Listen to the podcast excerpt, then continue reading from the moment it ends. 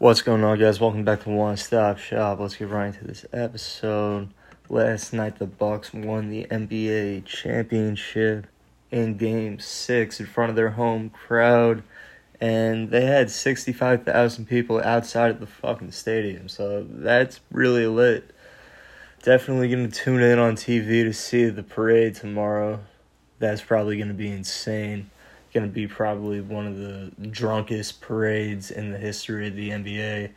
But last night was a lot of things. Giannis dropped 50 points in the clinching game that got the Bucks their first championship in 50 years. So 50 in 50, pretty crazy.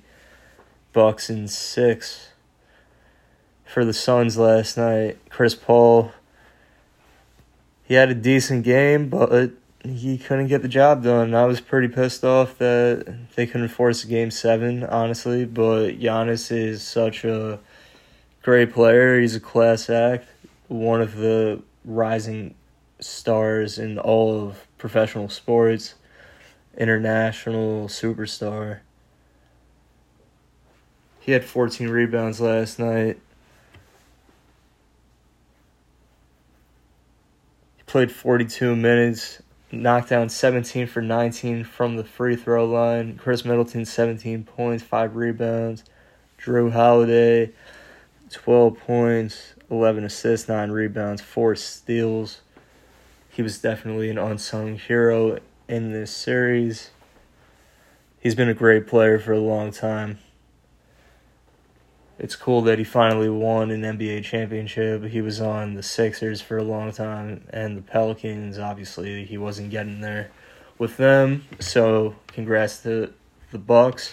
They won. Giannis was MVP. And that's the end of this NBA season. Devin Booker last night, 19 points, 3 rebounds, 5 assists. He was 8 for 22 from the field. Didn't knock down a three point shot. Yeah, so Devin Booker did not show up in the game that mattered the most. When you have your back against the wall, you can't afford to go 0 for 7 from three point range. And if he made those shots, it could have literally changed the trajectory of this game the Suns probably would have won if they made a few more shots. Jae Crowder was 2 for 9 from a three point range. He had 15 points, 13 rebounds. He played his heart out in this series, though.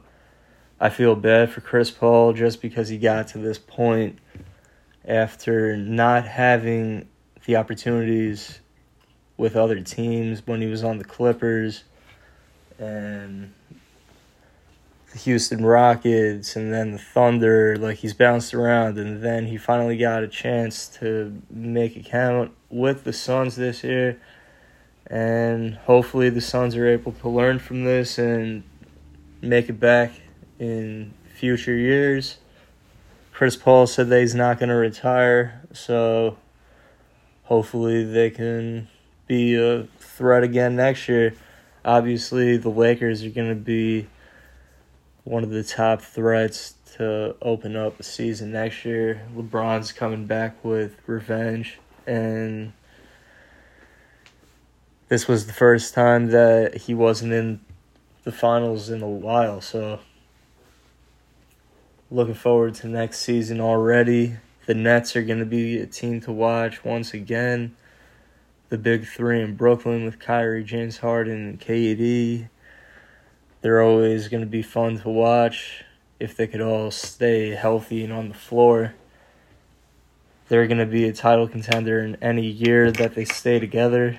So that's pretty much that.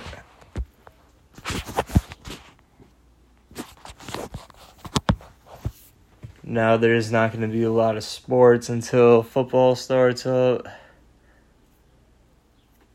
But I got some other news about Kanye West and his new album last night during the finals. They released a Beats by Dre Ed with Sha'Carri Richardson, the Olympic sprinter that couldn't go to the Olympics because the weed. And they put her in this ad, and Kanye basically just dropped the announcement that he's releasing his long awaited album, Donda, on Friday. And there's going to be a live listening party on Apple Music from Atlanta. That's going to be broadcasted on there. So that's at 9 o'clock on Thursday on Apple Music. Definitely tuning in for that.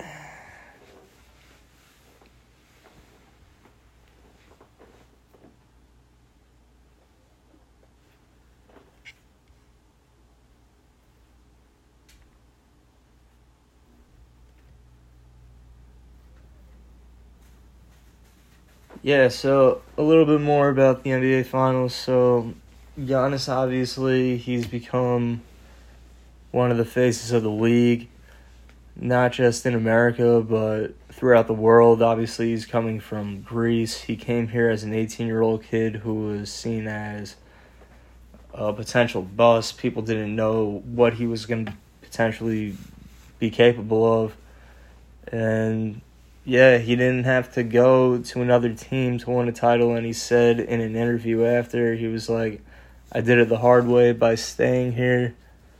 And that's just like really respectable. He seems like a great person, really cares about his teammates, and it took a lot for him morally to stay in Milwaukee and become the face of that city. And yeah, it's a really great story. They haven't won in 50 years, and then they finally got this new superstar who is kind of like a modern day Kareem Abdul Jabbar, who won the title for the Bucks back in the day. So it's kind of a lot of things just like coming to fruition for the Bucks. Khris Middleton played a huge role in this series. Holiday played great. Then they had like role players like Connaughton and yeah, Giannis like really had some great performances in this series after having to deal with injuries in the last series and he wasn't able to finish the last series like how he really wanted to. And then he came back, he started game one of the finals, and then he showed everyone how tough he really is and that he really just steamrolled through the Phoenix Suns. The Bucks were a tougher team. They had more size on the Suns. They're kind of a smaller team. And they just outmatched them and they won their first title in a long time.